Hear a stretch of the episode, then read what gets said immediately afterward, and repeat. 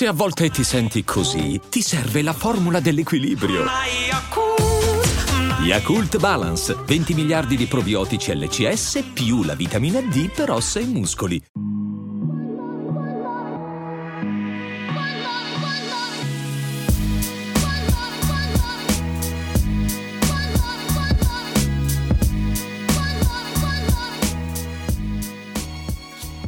Siamo tornati come promesso con Slice, siamo all'episodio 47 nell'imminenza dello, dello US Open che scatterà a New York eh, da lunedì tardo pomeriggio italiano. Guido Monaco, Emanuele Ricciardi. Eh, ciao Guido, ciao, ciao, a tutti gli ascoltatori.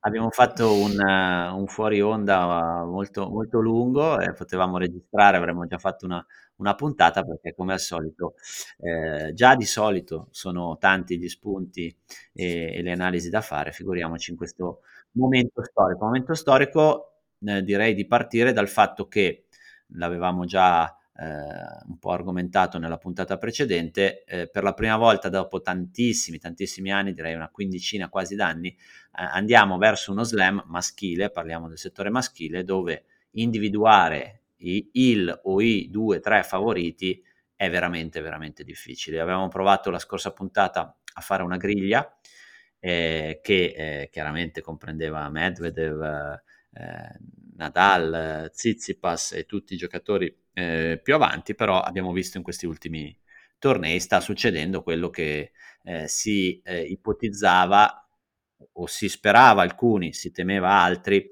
già da anni, cioè un campo molto aperto, eh, un torneo che eh, dire che una quindicina di giocatori eh, può puntare ad andare molto avanti se non a vincere non è una bestemmia e questo è veramente pazzesco dopo, dopo il dominio di, di, questi anni di tre, massimo quattro giocatori. Eh, sì, sì, eh, condivido, effettivamente di colpo nel giro di poco tempo ci siamo trovati a dover parlare sempre dei soliti 3-4, adesso invece a espandere il campo dei possibili pretendenti a, qui, a 15, anche oltre forse i 15 come potenzialità, come eh, ha dimostrato sì, Cioric. Anche, anche perché Djokovic, lo sapete, non, non, può viaggiare, non può andare negli Stati Uniti, e Zverev è, è fuori.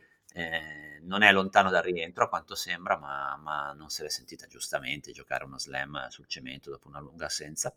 E, e poi vabbè mancano Monfils, Opelka, altri giocatori, ma insomma diciamo che tolto Djokovic e Zverev un, ci sono tutti e quindi, e quindi, il torneo si presenta molto, molto bello. Ci sono giocatori più, più in forma, più eh, credibili, altri da, da, verificare per problemi fisici come Nadal, per uh, una condizione che è buona ma sembra mancare qualcosa a Medvedev, che però anche, non solo perché è il campione in carica, ma mi sembra il naturale eh, favorito del torneo e poi ci sono da valutare tutta una serie di questioni. Da, partirei, se sei d'accordo Emanuele, una volta visto anche il tabellone, dai due italiani di punta, perché secondo me eh, anche se l'avvicinamento a questo US Open a livello di risultati sicuramente non è stato brillante, eh, io credo che un po' per il tabellone, un po' proprio perché eh, possono arrivare più freschi, più motivati, più concentrati, eh, si possano giocare sia Sinner che Berrettini delle grosse chance di,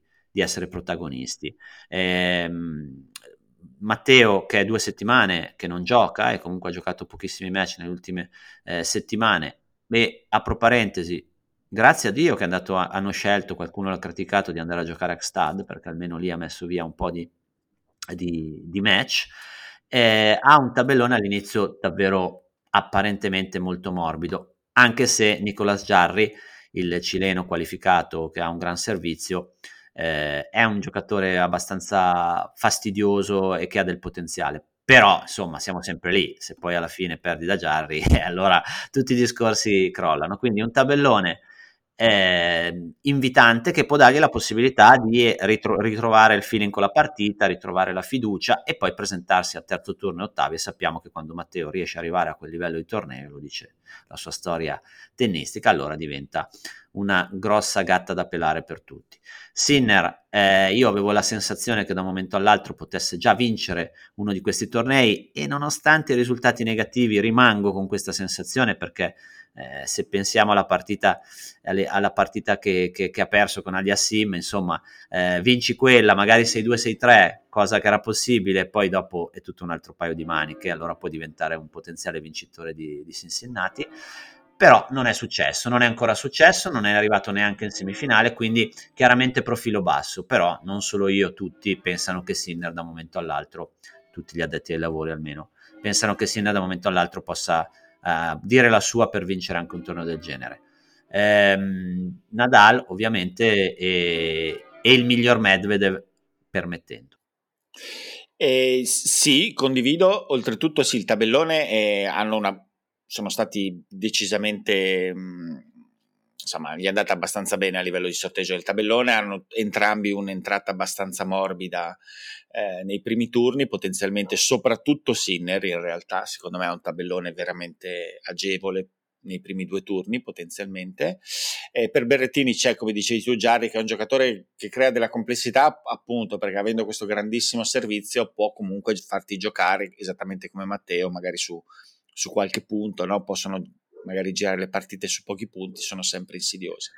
E, tra l'altro Matteo doveva giocare con un altro avversario che ha sì, dato contro, contro Dellien che sarebbe Dellien. stato più agevole probabilmente. Quindi c'è stato uno scambio di, di, di avversari. E no, su Sinner eh, tutti lo aspettano già potenzialmente a un exploit, eh, non ha fatto grandissimi risultati, però analizzando le prestazioni, nel senso appunto hai fatto riferimento alla partita con, con, con l'Eliassim. Il Sinner visto per un 7,5 è un Sinner che che, insomma, che fa impressione, ha giocato a livello altissimo quel 7,5. Poi è vero che ci sono questi momenti, non tutte le giornate sono uguali, c- c'è stato anche in quell'occasione poi il fatto che ha smarrito completamente il filo della partita, però sembra, sembra abbastanza sembra abbastanza pronto. Diciamo che secondo me la cosa positiva di questo sorteggio no, che non dovrebbe metterli tantissimo sotto pressione all'inizio in modo esatto, da poterli esatto, far carburare se, fo- se, vogliamo trovare una nota negativa, intanto le campane che probabilmente sentirete in sottofondo, a meno che poi a livello di, di re- produzione Emanuele non faccia miracolo, è perché eh, non è la colonna sonora della domenica, ma è semplicemente che ho, abito vicino a una chiesa e, e adesso è ora, e quindi, e quindi portate pazienza. E dicevo, quello che io noto nelle prestazioni di, di Sinner, che ecco, non mi fa essere troppo ottimista, è che lui stesso si senta adesso a voglia o comunque eh, che sta per succedere qualcosa di grande e questo è comunque un pensiero eh, che mette pressione anche il più solido, anche il più forte di testa eh, di noi e quindi lui è molto, lo vedo un po' nervoso, lo vedo un po' più eh, come dire, un po' meno, un po meno sciolto rispetto, rispetto a certi altri momenti. Però, eh, ripeto, poi a un certo punto devi, ci devi sbattere il muso e eh, se vuoi diventare un, un protagonista dovrà succedere che, che, anche quelle pressioni, quelle attese, eh, che sono molto, secondo me, sue, non solo di, di, di, de, degli appassionati o, o della, della, della, critica, eh, potrebbe essere un fattore, un fattore negativo.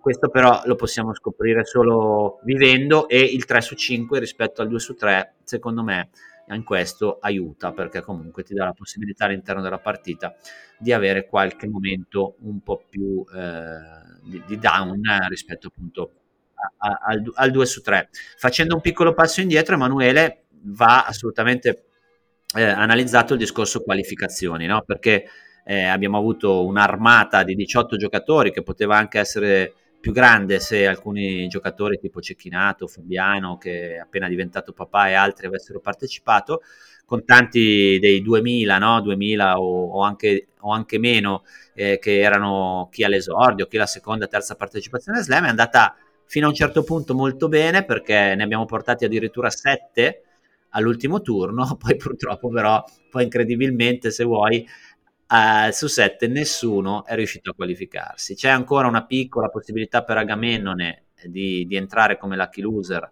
se dovesse rinunciare ancora qualcuno, eh, però eh, diciamo che se da un lato le prestazioni di, in particolare di Arnaldi, Maestrelli, che è stato vicinissimo alla qualificazione, a due punti proprio dalla qualificazione, ehm, e, e eh, mi sfugge il terzo ragazzino, Ecobolli stesso, che ha giocato bene sul cemento, che è un ottimo segnale, eh, con gli altri erano Seppi, Agamennone, Bonadio e, e, Brancaccio, che non sono giovani, ma che comunque si stanno affacciando a quel livello, eh, sono mancati un po', forse eh, più che altro direi Zeppieri, che era quello su cui avevamo forse le maggiori, le maggiori aspettative e, e ha il potenziale più alto anche per giocare bene sul, sul cemento.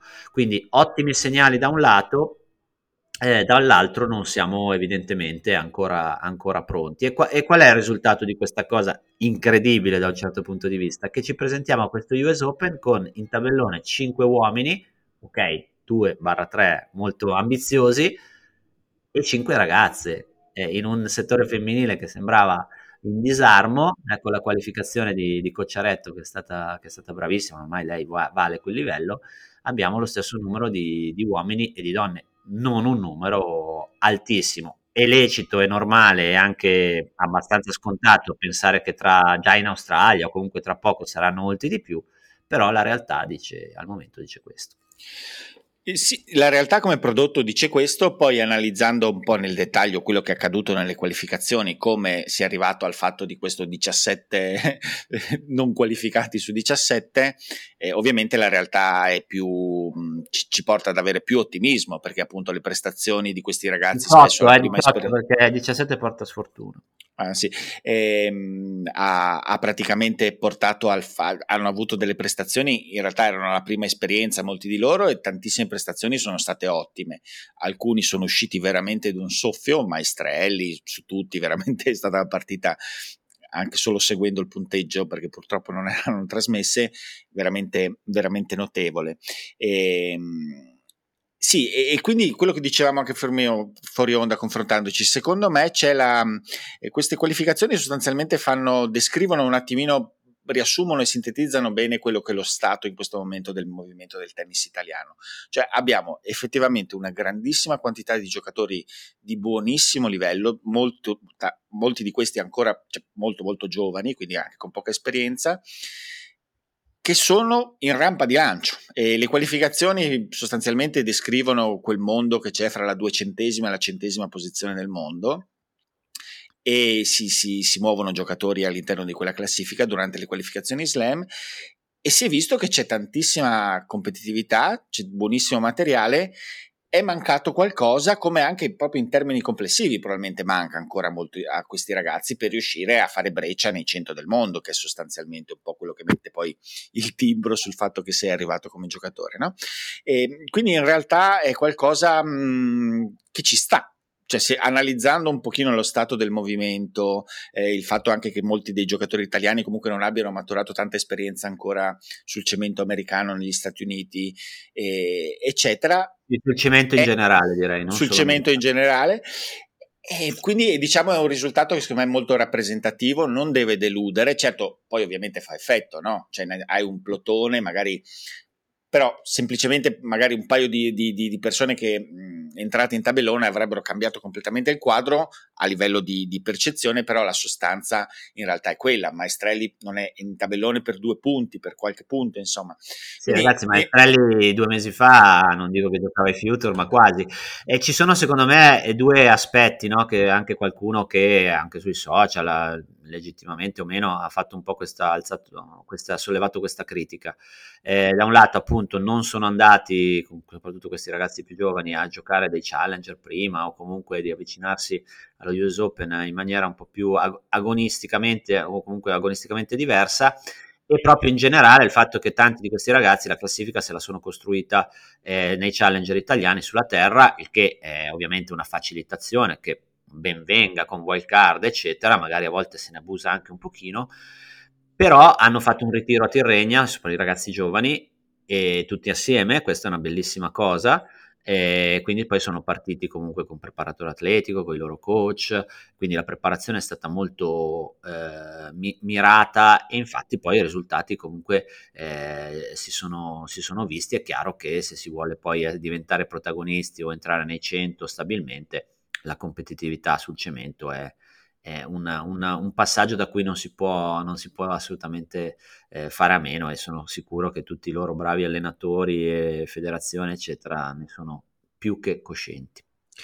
Eh, sì, le perplessità eh, probabilmente derivano da un passato dovuto a eh, un passato in cui molti giocatori italiani hanno a un certo punto o fin da subito tralasciato completamente il fatto di familiarizzare con certe superfici, no?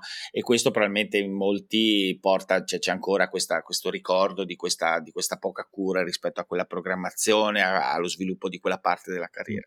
Nel caso... Vedi, vedi, non è solo una questione di storicità, perché adesso mi viene in mente, eh, quando Furlan, il gruppo Furlan e Caratti in particolare, eh, che era agli anni 90, quindi una vita fa, eh, avevano già capito questa cosa, no? quindi i giocatori anche per esempio non era adatto, si è, si è, si è eh, evoluto al punto di, di, vincere anche un torneo su, sul veloce. Poi ci sono stati Starace Volandri, in particolare anche per problemi tecnici Volandri, che sul, sul cemento facevano già molta fatica, sull'erba non potevano proprio neanche, neanche circolare, come è successo a Cecchinato, se vuoi più recentemente, perché Cecchinato, ragazzi, sul cemento e anche nel suo momento migliore faceva una gran fatica. Quindi c'è una storicità, no? da noi i campi sono ancora, anche se c'è stato un incremento, mh, principalmente, i circoli sono principalmente sulla terra, si è sviluppato poco il discorso servizio-risposta, si è migliorati, ma servizio-risposta che sulle superfici veloci ovviamente diventano,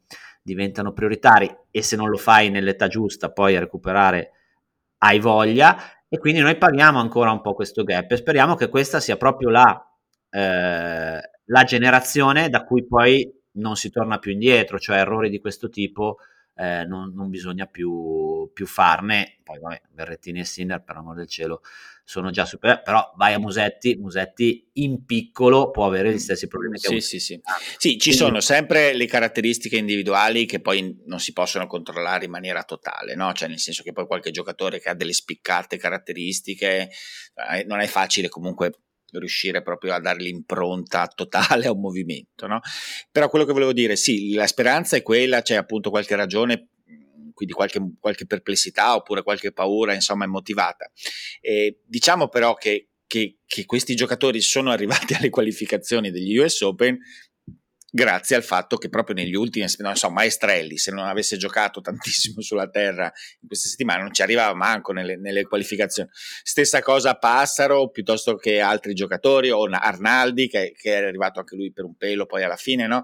Quindi in realtà in cui, nel, nel, percorso di crescita c'è sempre questo equilibrio da ricercare fra eh, i punti da fare per ottenere poi un salto di livello, la fiducia da mantenere, quindi giocare sulle superfici si trova bene per coltivare fiducia e poi anche eh, ovviamente esplorare nuove situazioni. Però è, un, è qualcosa che bisogna fare mm, dosando bene, no? Perché eh, va, altrimenti si rischia di avere qualche scompenso. Quindi in questa e situazione qua... Fai, quando sei arrivato in quella classifica, diciamo tra il 150 e il 200, lo fai in corsa, poi c'è il rischio che quella classifica lì non riesci a mantenerla all'inizio. Allora poi ci sono dei contraccolpi. Eh, però, sai, vivi in un paese dove quasi ogni settimana o molte settimane ci sono dei challenge sulla terra e, e anche a livello economico, perché qua, nelle quali abbiamo detto prima, no, il torneo è ricchissimo, sempre più ricco, gli slam per fortuna, no, sono sempre più ricchi, dico per fortuna perché danno la possibilità veramente a tanti più giocatori di, di, di mantenersi e di poter sostenere tutte le varie spese. C'erano 40.000 euro, 40.000 dollari dollari a chi arrivava al terzo turno, 40.000 dollari un giocatore da challenger li guadagna eh, in, eh, quasi in un anno deve vincere comunque quasi in un anno e qualificandosi sono 80.000 dollari e, e quindi capite bene che eh, poi ci vogliono anche i soldi per fare un certo tipo di attività, avere un, un, un fisioterapista o un, un, preparatore atletico al seguito, eccetera, eccetera, eccetera. Quindi, Ma, eh, sì, infatti secondo me mh, adesso questi ragazzi qua cominciano a dovere ovviamente nella programmazione dell'anno del prossimo anno dovranno trovare sempre un bilanciamento perché questi punti ovviamente non è che sono eterni e dovranno, dovranno, comunque mantenerli. Però adesso effettivamente soprattutto per poter accedere a tre dei quattro slam che sono sulle superfici dure o veloci devono ovviamente cercare di trovare una programmazione che, che li porti a frequentare un po' più a trovare un modo di trasferire tecnicamente il gioco anche sulla terra. Molti di loro diciamo che hanno delle caratteristiche tecniche che sono ad- molto adatte al gioco veloce. Zeppieri raccontava anche recentemente, dopo, dopo il bel torneo di Umago, che comunque lui, eh, anche nei, quando facevano fino a qualche anno fa, quando si trovavano a fare dei raduni sul cemento, le, bastonava tutti sul veloce, no? cioè nel senso un giocatore con spiccate attitudini da veloce e tecniche potenziali, però ovviamente su qualsiasi superficie come abbiamo visto quest'anno con Sinner, no? Sinner frequentando l'erba quest'anno dopo un po' si è scoperto che potrebbe giocare estremamente bene sull'erba, però fino all'anno scorso non pensava di poterlo fare perché non ci stava giocando essenzialmente e così anche chi ha delle attitudini deve coltivare. Gere, se torniamo a questa settimana, Gere è un giocatore, lo, il serbo che è arrivato in finale a Winston-Salem questa settimana, aveva vinto, non so, nella sua carriera ha vinto il 60% delle partite sul, sulla terra e il 20% sul duro, come percentuali, vinceva il 20% delle partite. No, il 20% eh, giocando, il 20% ah. delle partite sul duro vince il 20% delle partite e l'altro 60% le percentuali ah, okay, di vittoria. Okay, di quelle che gioca, ok, ok. Sì, sì. No, perché e... sennò mi mancava un 20% per quello certo. e, per far capire, è arrivato in finale a Winston Salem. Sull'erba e... perché non gli davo un 20% sull'erba di vittoria. esatto. e cioè, nel senso che anche lui è uno di quei giocatori che però per caratteristiche diceva, ma perché insomma, gioca bene sul, sulla terra, però è un gioco insomma, potenzialmente, perché non può giocare discretamente anche sul cemento? Questione di frequentarlo. Krajinovic allo stesso modo, è arrivato in finale al Queens che diceva che non odiava l'erba, poi si è trovato a poter giocare qualche settimana, qualche risultato e si è trovato a giocare. Il primo, il primo Berrettini odiava l'erba, l'ho detto esatto. lui Quindi la, c'è la necessità di frequentare per coltivare le attitudini. E Però perché poi c'è sempre il discorso che non è solo questione di velocità della palla, eccetera, che è un fattore o del rimbalzo, è proprio una questione di muoversi, di essere a proprio agio, eccetera, eccetera.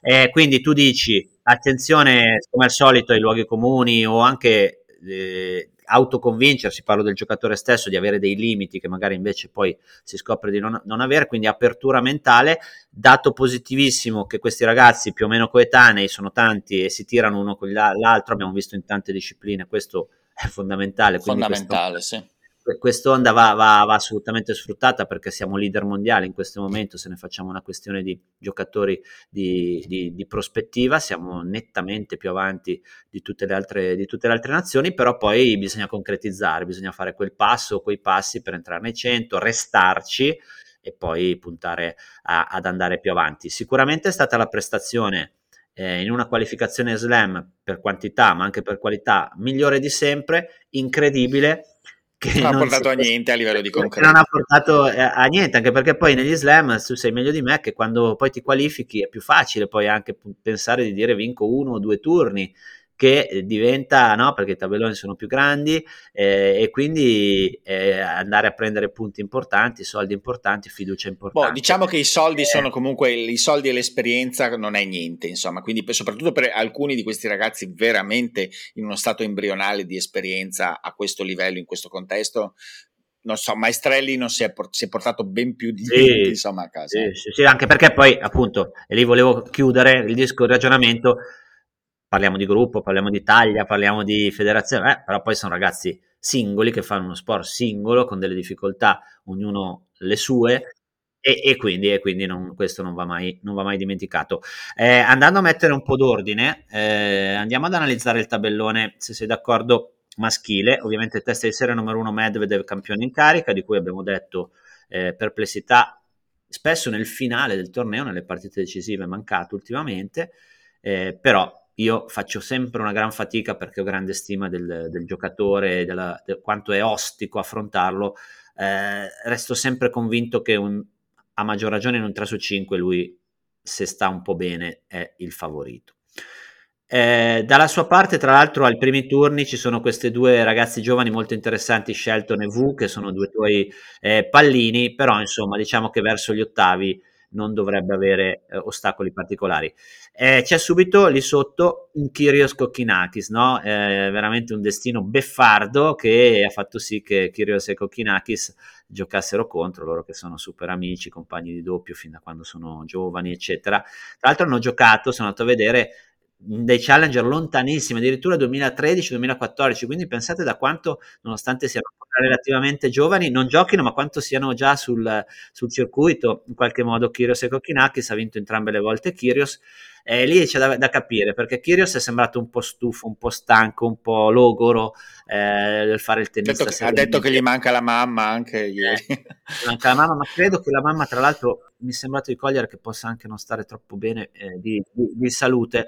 E, e, quindi trovarsi di fronte un amico così caro in un primo turno, in una situazione del genere, potrebbe avere delle, delle che gioca bene, poi perché Dico Kinakis quasi batte Sinner eh, a, a, Cincinnati, eh, potrebbe avere delle, delle, ripercussioni. Detto che, come al solito, dipende molto da, da Kyrgios. Kyrgios che va verso eh, Bautista in un ipotetico terzo turno, in un ipotetico ottavo eh, con, con Medvedev.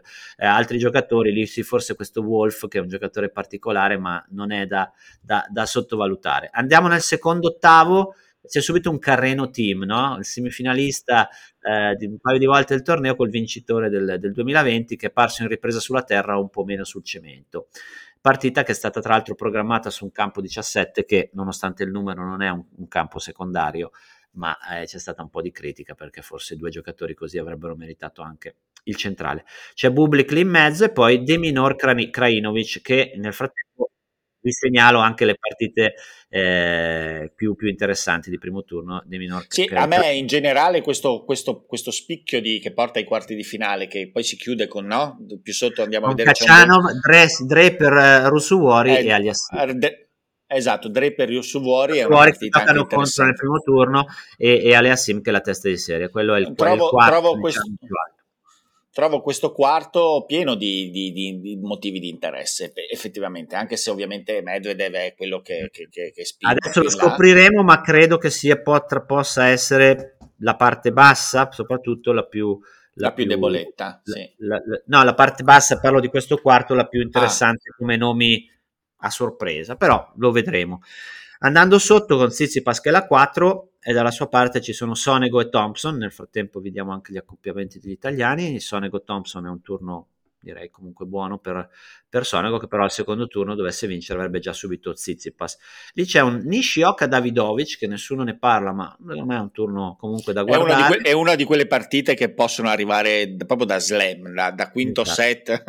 Con Cressy che è la testa di serie di quella, di quella parte. Poi Serundolo Marray Serundolo può giocare molto bene anche sul, sul duro. Marray ha vinto le sue partite lotta è sempre un osso duro però poi sappiamo che con l'andare dei turni fa, fa molta fatica, verso Berrettini e Jarri, parlo di un eventuale terzo turno. Quindi Berrettini è nell'ottavo con Zizipas, Sonego, Davidovic, Cressy, Serundo, insomma capite bene che un ottavo con Zizipas io sinceramente me lo prendo me lo prenderei volentieri.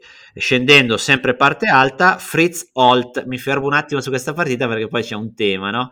Holt, Brandon Holt, un giocatore che non è più di primissimo pelo, è giovane ma non giovanissimo, si è qualificato per la prima volta in uno slam e nient'altro è che il figlio di Tracy Austin. Tracy Austin, eh, giocatrice precocissima che ne, a cavallo tra fine anni 70 e primi anni 80 vinse due US Open e diventò addirittura numero uno del mondo nel periodo di Navratilova Evert.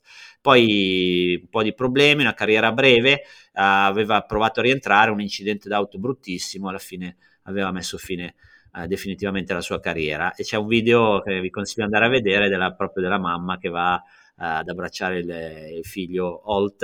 E, e, ironia della sorte gioca contro Fritz. Fritz è, è figlio di Katie May. Katie May è stata una giocatrice di quel periodo lì leggermente prima che è stata prime 10 diciamo comunque una giocatrice dentro la top 20 e, e, quindi un derby tra due, tra due, figli d'arte, assolutamente figli d'arte. Sì, che, poi, sa- che, che, condividono anche, che hanno condiviso, che condividono, insomma sono vicini anche dal punto di vista di chi li ha seguiti tecnicamente, ci sono sì, delle figure. Poi come età sono, sono, molto vicini e eh, Holt tra l'altro è un, l'unico giocatore sopra la trecentesima posizione, direi sopra la duecentesima posizione, wildcard uh, a parte, che è in, in tabellone e quindi poi lì appunto c'è tutto un tema dei figli d'arte perché ce ne sono una marea, li stavamo contando prima di entrare in onda e, e poi magari in una puntata ne parleremo più approfonditamente. C'è la figlia di, di Anna Mandlikova che sta migliorando molto, ha giocato già bene in un torneo pre-US Open. C'è vabbè, Corda, Rud, eh, il figlio di Borg che gioca, la Saccari che è figlia della, della Cannellopoulos che è stata una giocatrice anche lei nelle prime 50. Ce ne sono lo stesso Cobolli, ce ne sono una marea. E questo eh, qualcosa comunque eh, vuole dire. Andando avanti Sì, c'è Vavrinka in quello spicchio che bisognava verificare, poi Van de Zamschulp che ha giocato anche bene a Winston-Salem che è un giocatore molto molto molto consistente. Eh, Però Tommy hanno Paul... entrambi due partite difficili perché Vavrinka con Mute e Van de Zamschulp con Makak che è un giocatore cieco ah, di buonissimo ah. livello. Sì. Sì, che si è qualificato anche lui battendo Cobolli proprio. No? Eh, Tommy Paul, Corda, Rud e rientrante Edmund che ha dato qualche buon segnale perché Edmund, non dimentichiamo, era un top 20 prima di avere mille problemi fisici. Quindi quello spicchio lì, eh, Rud favorito, ma molto molto giocabile con Fritz eh, e, e, vedremo gli altri americani, Paul e Corda. Ma andando alla parte bassa, Urkac che si trova nel suo spicchio mannarino, fresco del del, della vittoria a Winston-Salem, è un giocatore sempre molto pericoloso sul cemento, aveva già giocato molto bene con Sinner, lo ricorderete, eh, credo in Canada. Credo ah, ve lo ricordate in Australia i primi due set con Nadal? I primi due set con Nadal, vabbè, ma Mannarino quando è ispirato, ragazzi... Gioca tanto eh, bene a tennis. Eh, non sai dove giocargli.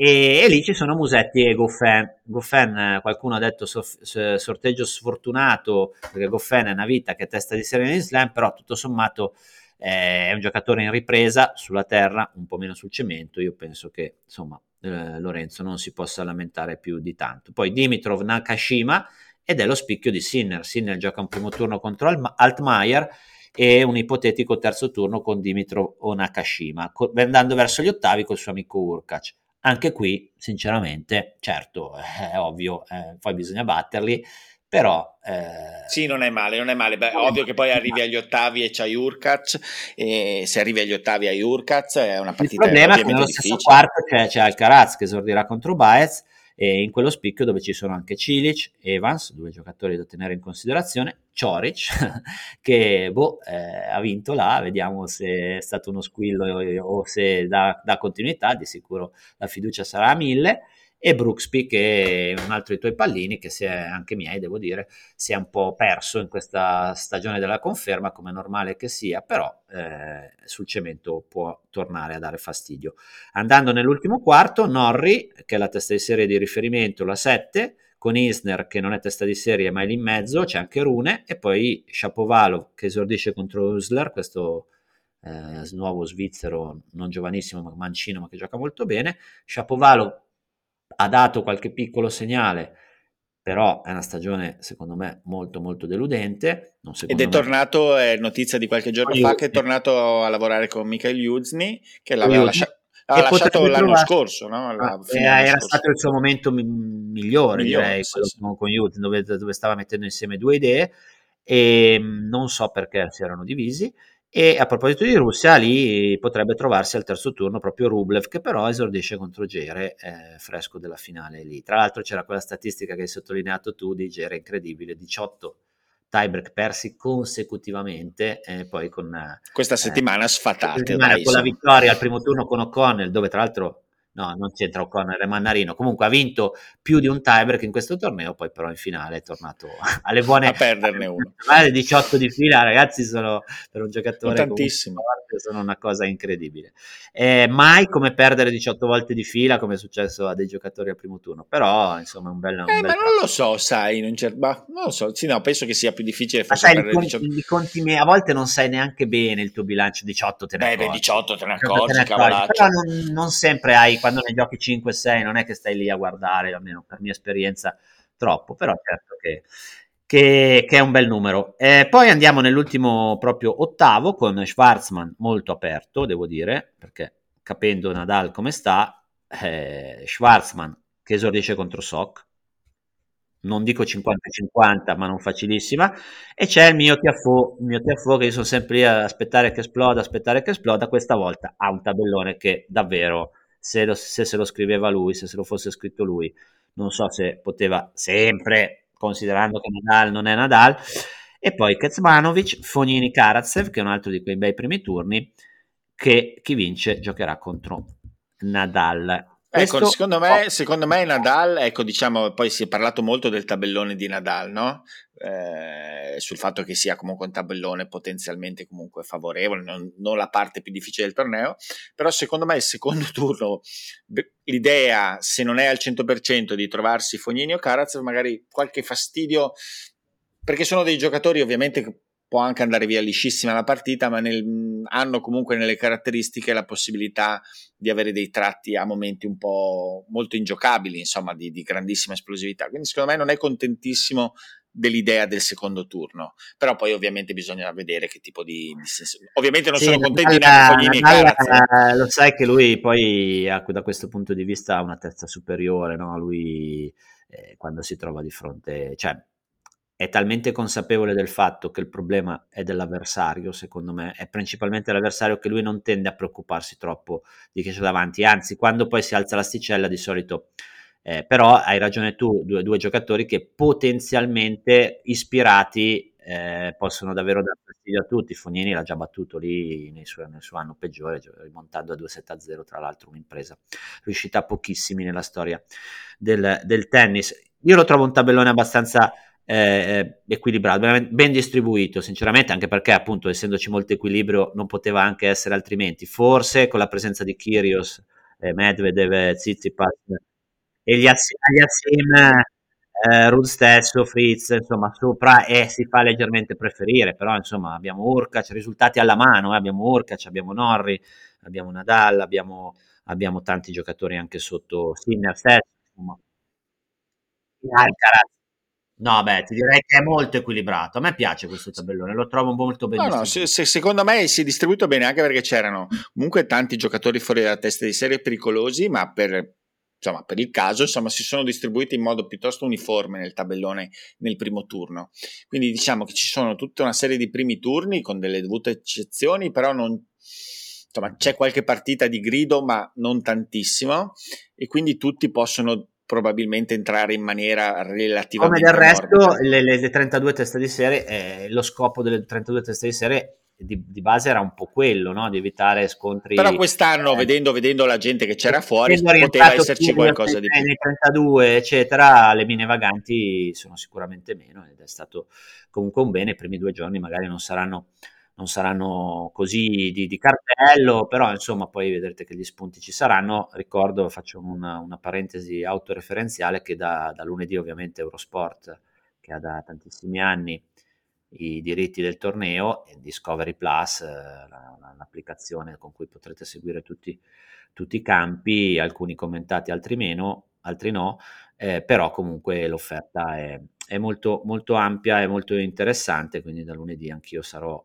al, al commento. Lunedì credo di avere Zizipas e eh, Fernandez nelle ultime due partite dell'Armstrong.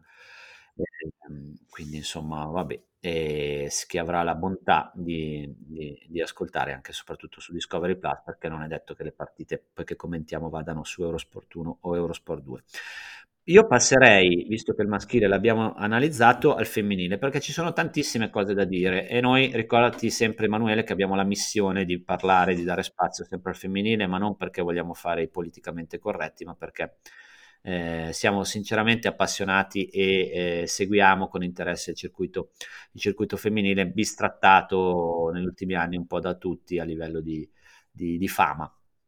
Eh, c'è una presunta dominatrice, una presunta dominatrice, o meglio, una, una, una Swiatek che è stata la dominatrice del circuito fino a Parigi e poi è successo qualcosa.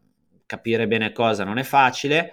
Eh, noi l'ipotesi no, credo che abbiamo un po' in comune, non, non, crediamo tanto il fatto, vabbè, un po' fisiologico, perché quando fai una tirata da 30 e più partite chiaramente un calo ci sta, l'erba non è magari ancora a casa sua, però poi sul cemento americano ha perso due partite con uh, Haddad Maya e l'altra, ricordami, con Garcia. Uh, adesso.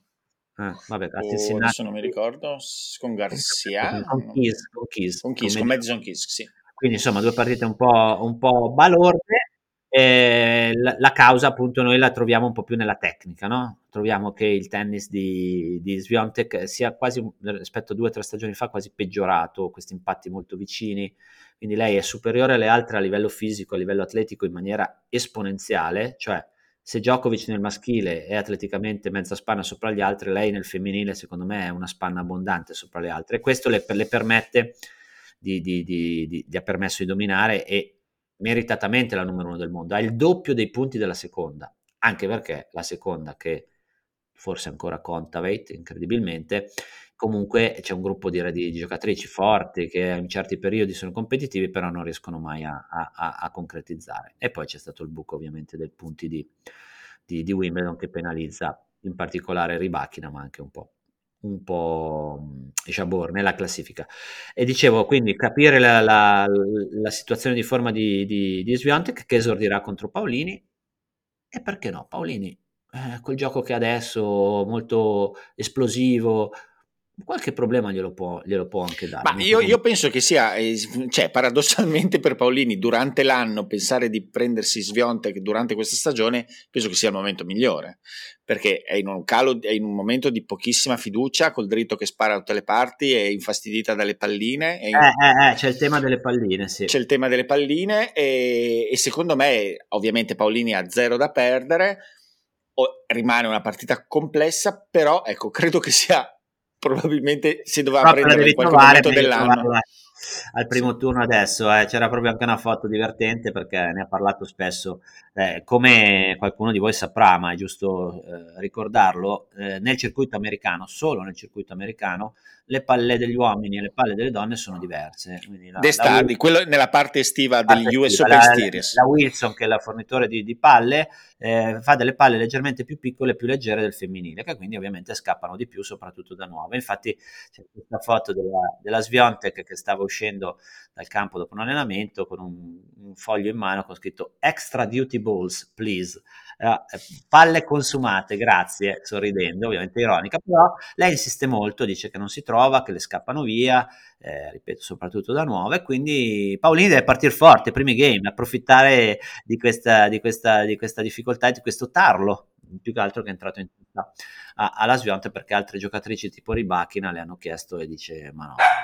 Ma lì la, la situazione è un po' comunque qualche cosa c'è perché uh, ci, si, è diviso ovviamente il, i giocatori, non tutti hanno le stesse sensazioni, non so, immagino che anche Fernandez si è espressa a favore di queste palline e voglio ben vedere, l'anno scorso ha dimostrato di gradirle, però la questione è, è, anche, è, più vecchia perché questa cosa succede da un po' di tempo e a me è venuto in mente ancora quando ho sentito questa, appena ho sentito questa, queste lamentele da parte di Sviontek, un'intervista all'ex, al coach di, di, Ashley Barty che l'anno scorso dopo, dopo, gli Australian Open mi pare, no a inizio anno di quest'anno gli avevano chiesto ma boh ma vabbè, adesso Ashley vincerà tutto gli manca sostanzialmente solo gli US Open no? quando ancora prima del ritiro che poi è avvenuto e lui fa ehm, non so perché effettivamente noi abbiamo qua un problema negli Stati Uniti abbiamo un grosso problema perché Ashley non si trova assolutamente è da anni che lei proprio dice di non trovarsi assolutamente non riesce a trovare modo di trovare familiarità con questo tipo di palle così strane. E, perché, che non, che non ha vinto. Ha, e lui diceva, secondo me non lo vincerà, secondo me non lo vincerà perché a parte la questione tecnica, diceva, non riesco a vedere come lei riesca ad adattarsi quasi mentalmente, l'aveva detto a suo tempo. E quindi è qualcosa che, che, in realtà non è che si è inventata adesso. Svionte, che anche Badosa gli è andata dietro, eh, sta di fatto che, che, è una questione anomala, sicuramente da capire perché, perché è strano effettivamente, per, perché, perché c'è stata questa scelta, da cosa è derivata, io non l'ho... Eh, ai tempi sicuramente per, per sollecitare meno la, la, il fisico, le, le, le articolazioni delle, delle, delle, delle, donne che ovviamente hanno meno... Certo, certo, ma, eh, ma in questo momento perché ancora persiste.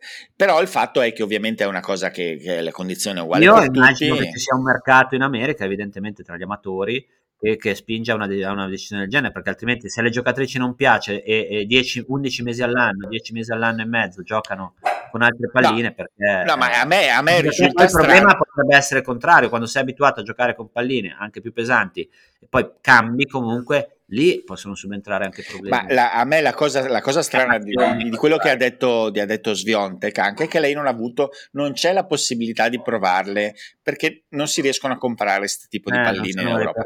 A me questo, a me questo e poi dopo eh, anche ha detto ne abbiamo parlato un po' con Simon a livello decisionale sta cosa ma poi ci siamo persi non abbiamo... Simon ecco, è il CEO della, il, della, della VTA a. Me questa cosa ha suscitato due riflessioni.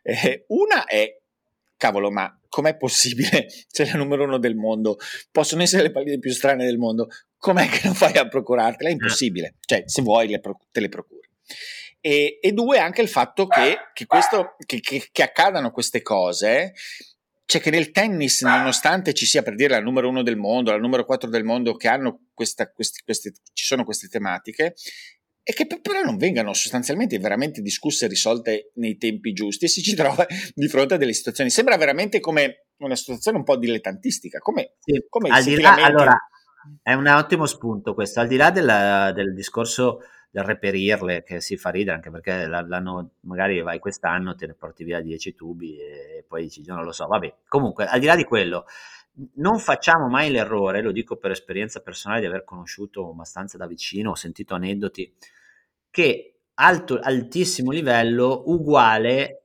grande attenzione su tutto.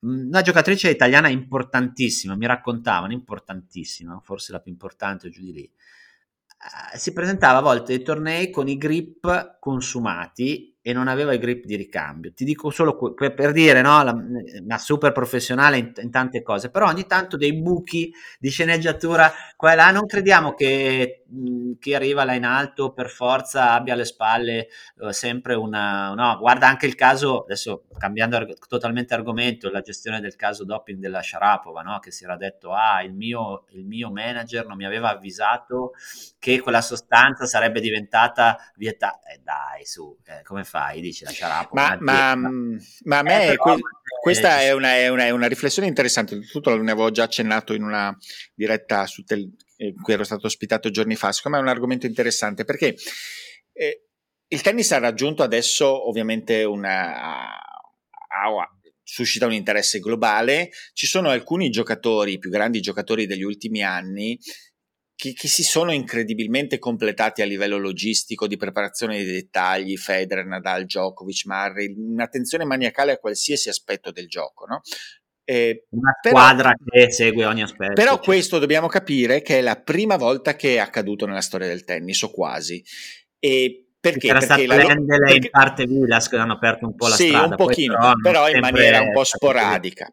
Loro invece hanno proprio istituzionalizzato nelle loro, nelle loro figure eh, l'idea di, per questi grandissimi super professionisti, di creare un team molto simile a quello che è che quello che poi creano le, le squadre nei, dei, di club nelle competizioni di squadra, no? Eh, cura totale nel dettaglio, come se fosse un, il nutrizionista, come se fosse una franchigia NBA. Se voi sapete come una squadra di calcio della Premier League, se voi sapete come funzionano le cose in quegli ambiti, sapete che ogni singolo dettaglio, qualsiasi cosa è veramente studiata e organizzata alla perfezione. Loro sono riusciti a farlo perché? Perché hanno avuto un'incredibile continuità, grandissimi successi economici, una lunghissima carriera che gli ha permesso di strutturarsi. Però il tennis non è così. Tantissimi di questi giocatori che arrivano anche adesso, in realtà partono dall'essere dei piccoli individui che, che, badavano ai fatti loro e cercavano di fare il meglio che potevano i primi anni. Non sono cresciuti dentro una struttura così, quindi non hanno dentro di sé.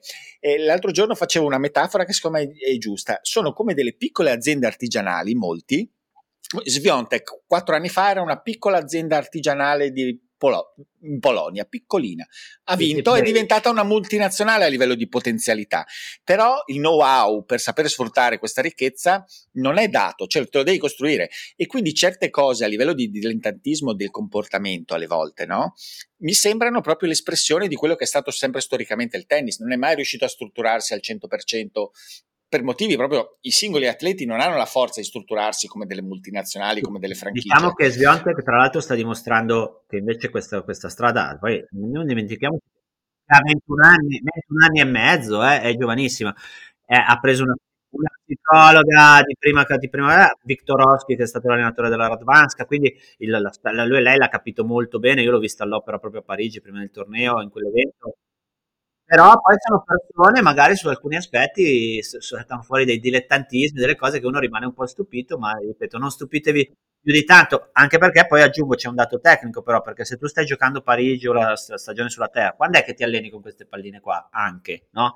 Oppure hai un feeling pazzesco e sai che con quelle palline lì perdi il feeling, magari sai, i giocatori si fanno, hanno delle, delle, delle, dei tarli, delle manie e dicono magari fanno sempre la stessa cosa, mangiano sempre la stessa cosa, anche se magari non è la cosa che gli fa meglio, quindi c'è sempre una gestione anche quasi di superstizione o comunque di, di, di abitudine che, che, non va toccata e, e, quindi magari in mezzo a queste cose qua subentrano delle cose che uno dice ma come tu sei il numero del mondo e mi fai un discorso del genere? Sì. Però c'è anche da dire che, eh, come diciamo, Svionte, che tu hai sottolineato, ha 20 anni, no? E, e Djokovic non c'è arrivato a, a, al suo team, alla sua strutturazione a 20 anni, certo. c'è arrivato probabilmente a 25, 26, Facciamo 27 sempre l'errore di paragonare il risultato finale da quello che è in costruzione. Probabilmente Sviontek, diciamo, il prossimo anno non si farà trovare impreparata sulla questione delle palline. Uh, no? Chi, chi, eh, di sicuro, chi di sicuro non, non dispiacciono le palline, anzi sono tre giocatrici in particolare che io segnalerei Abbiamo detto 15 uomini che possono vincere, forse di più. Ecco, moltiplichiamo per due o per tre eh, il numero delle, delle, donne. Samsonova, mia favorita numero uno, lo dico apertamente. Eh, non scopro l'acqua calda perché ha appena vinto due tornei, però comunque è una giocatrice che ha un potenziale enorme. Se aggiusta due viti, secondo me può essere veramente dominante. Ha vinto adesso a, Cleveland.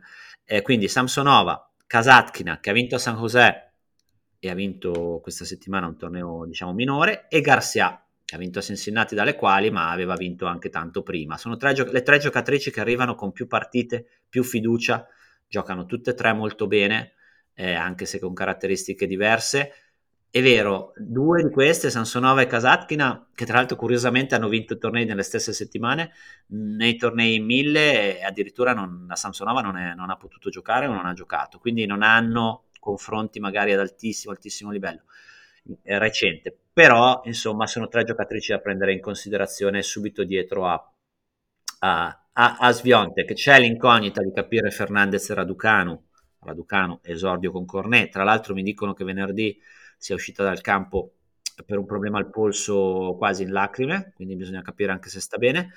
Eh, Raducano che però a sua volta nelle settimane precedenti qualche match l'ha vinto, una, una c'era stata, certo che Cornet al primo turno è proprio un ossaccio e, e Fernandez che appunto giocherà anche lei contro una, una francese Dodin che, che, è una giocatrice. Ora, io butto io una bomba, dai, posso buttare subito, hai buttata subito, te la butto anch'io. Allora io dico che se Kiwen Zeng passa il primo turno con Ostapenko, ah, arriva in semifinale. Primo turno comunque più, più, più importante, tecnicamente più, più, più alto. Com- sì, la sì, sì, la partita, la partita più interessante del primo turno tecnicamente. Così bene a, a, a, a Parigi che io addirittura mi ero sbilanciato a dire questa ha un potenziale da, da, da, da prime tre. Adesso non voglio secondo me arriva, può, dai, butto una roba veramente così a caso, però insomma, secondo me no, appunto, no, visto il tipo è uno di quei 30 nomi, ma, ma, ma tra, io sono convinto che tra uno o due anni eh, di, di, questa Zhang parleremo sempre come una delle, delle e ci, oltretutto Poi, bisogna, bisogna, dire l'abbiamo che... detto di Andrescu l'abbiamo detto di Raducano Fernandez e non è detto che non succeda l'abbiamo detto eh, prima di altre Osaka Osaka male, Osaka male, male come atteggiamento, adesso l'allena il papà, sembrava più serena, sembrava aver ripreso un po' eh, la routine della tennista e poi ha giocato due partite invece nei mille americani sconcertanti, ha perso subito al primo turno, sconcertanti come atteggiamento più, più che, come, che, come, tennis e quindi boh, Osaka vediamo. Beh, si, si trova Collins in una partita che sì. presa qualche mese fa sarebbe stata la partita del primo turno, però Collins viene da un periodo di infortuni difficilissimo, Osaka appunto sta giocando male, quindi in realtà è una partita fra due giocatrici in grande problemi anche di salute eh, per, la, per la Collins. Eh, quindi potrebbe essere anche un turno non così male però certo che poi la, la, farebbe diventare una sorta di test di serie se dovesse, se dovesse superare quello scoglio, però Osaka è un'incognita assoluta. Ehm, a proposito di Collins o di chi rientra eh, dopo lunghe assenze nel torneo dello slam, che fa sempre un po' riflettere, abbiamo questo caso della Rodina, che è l'avversaria di Martina Trevisan, che non gioca una partita, guardato da Eastbourne 2019 la classifica protetta, che non so, adesso guarderò la regola, non scade Protettissima. mai. no, perché probabilmente si combina Covid più classifica protetta. Classifica protetta comunque torna trulla trulla a prendere l'assegno, penso, di 80.000 dollari eh, a, a, New York, buono per la, per la, per la Trevisan. Credo, eh, poi magari io, ci stupisce come la, la Pironkova, del, che a un certo punto era rientrata e giocava benissimo, però insomma poi la, la, la, Rodina era una buona giocatrice. Comunque avversaria e ci sono anche eh, vabbè, Bedene che ha annunciato il ritiro eh, usufruirà di quest'ultimo ranking protetto anche lui. Otte che non gioca da, da un bel po' rientra. Van Ritoven che sembrava si fosse addirittura distrutto una caviglia un piede è in tabellone Ah, la schiena, forse hai ragione. E queste presenze qui, insomma, fanno sempre un pochettino riflettere. Speriamo invece che siano in forma, in salute, che abbiano, eh, come dire, cioè, basato la preparazione su rientrare proprio qui. Uno di questi nel maschile, speriamo invece da un lato che, che veramente non possa giocare o che dia forfè, eh, perché vorrebbe dire che Agamennone andrebbe al sorteggio con eh, il francese, mi sembra Grenier eh, sono i prossimi ad entrare, uno dei due. Come Lucky Loser, sì. Come Lucky Loser. Io penso che questi si sono messi...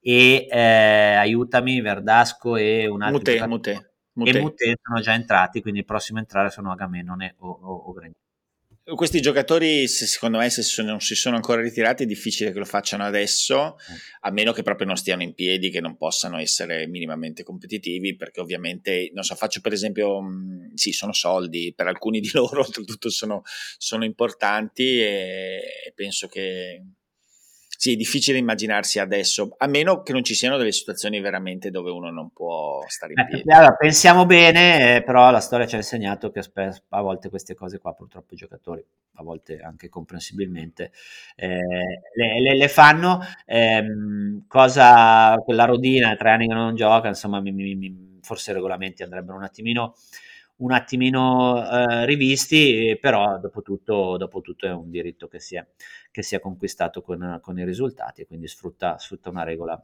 una, regola, che esiste.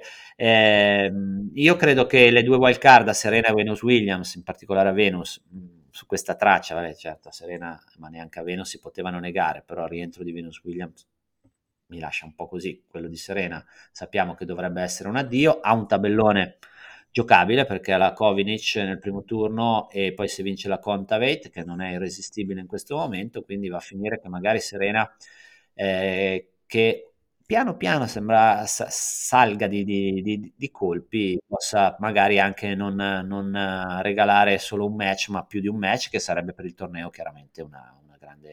Beh certo perché dal punto di vista mediatico ovviamente anche abbiamo detto tutto e tutto il contrario di tutti questi primi turni, però l'attenzione soprattutto negli Stati Uniti è focalizzata tutta su Serena. Guarda tra l'altro a proposito di Serena e di Djokovic, eh, parlando di US Open, come la percezione del dominio sia a volte un po' sballato.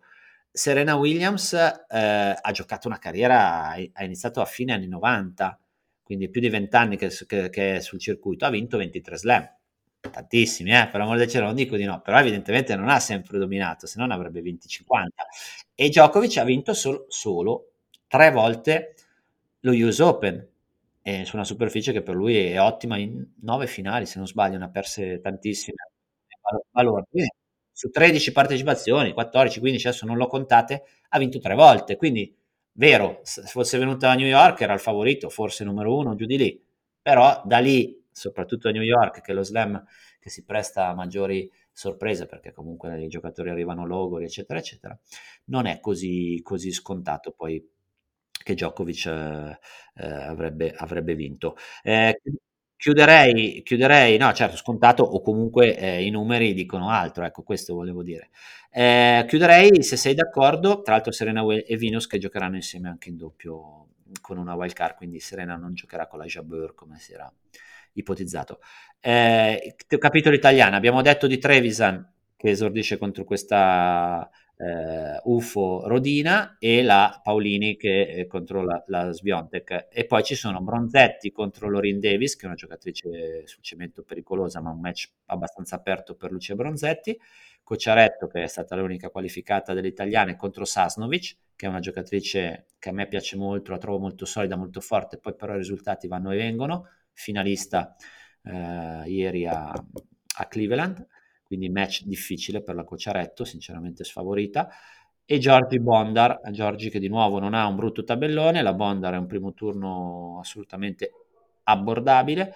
E, e vabbè, eh, l'abbiamo visto, l'abbiamo visto anche in Canada dove ha giocato bene, pur non difendendo la vittoria dell'anno scorso e ancora peggio a Cincinnati riesce a crearsi delle situazioni favorevoli e poi buttarle via, rimonta, eh, prende in mano la partita e poi non ha sempre quei difetti di a volte quando corre all'indietro, quando è in difesa, di non alzare le traiettorie, quelle due o tre aggiustamenti in più che potrebbero permetterle di eh, essere una di quei 30 nomi, di quei 40 nomi anche papabili per la vittoria, ma credo che a questo punto anch'io che sono uno dei suoi più accaniti eh, difensori e sostenitori, eh, dubito che con quel modo lì, con quei difetti lì, eh, alla fine non eh, riesca a portare a termine un torneo eh, così, così, lungo, così, così, importante. Ovviamente lo spero. Il, il, potenziale, lo sappiamo, non manca, l'ha dimostrato anche nei 2000 americani, però c'è una gestione della partita, del punteggio, delle, delle emozioni che, che,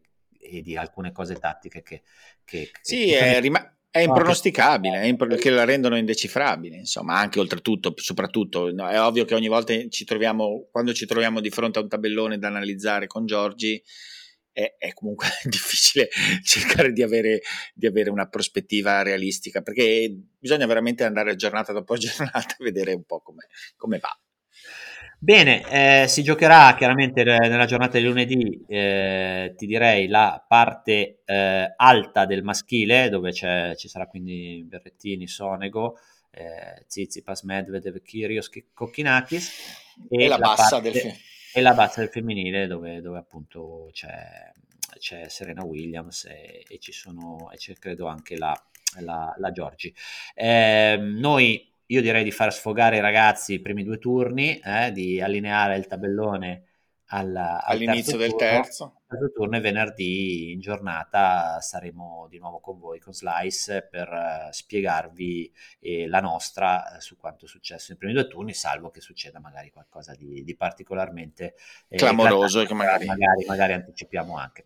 Grazie a tutti per uh, l'attenzione e la pazienza e ci sentiamo prestissimo con, con Slice. Grazie Manuel. Ciao Guido, ciao a tutti.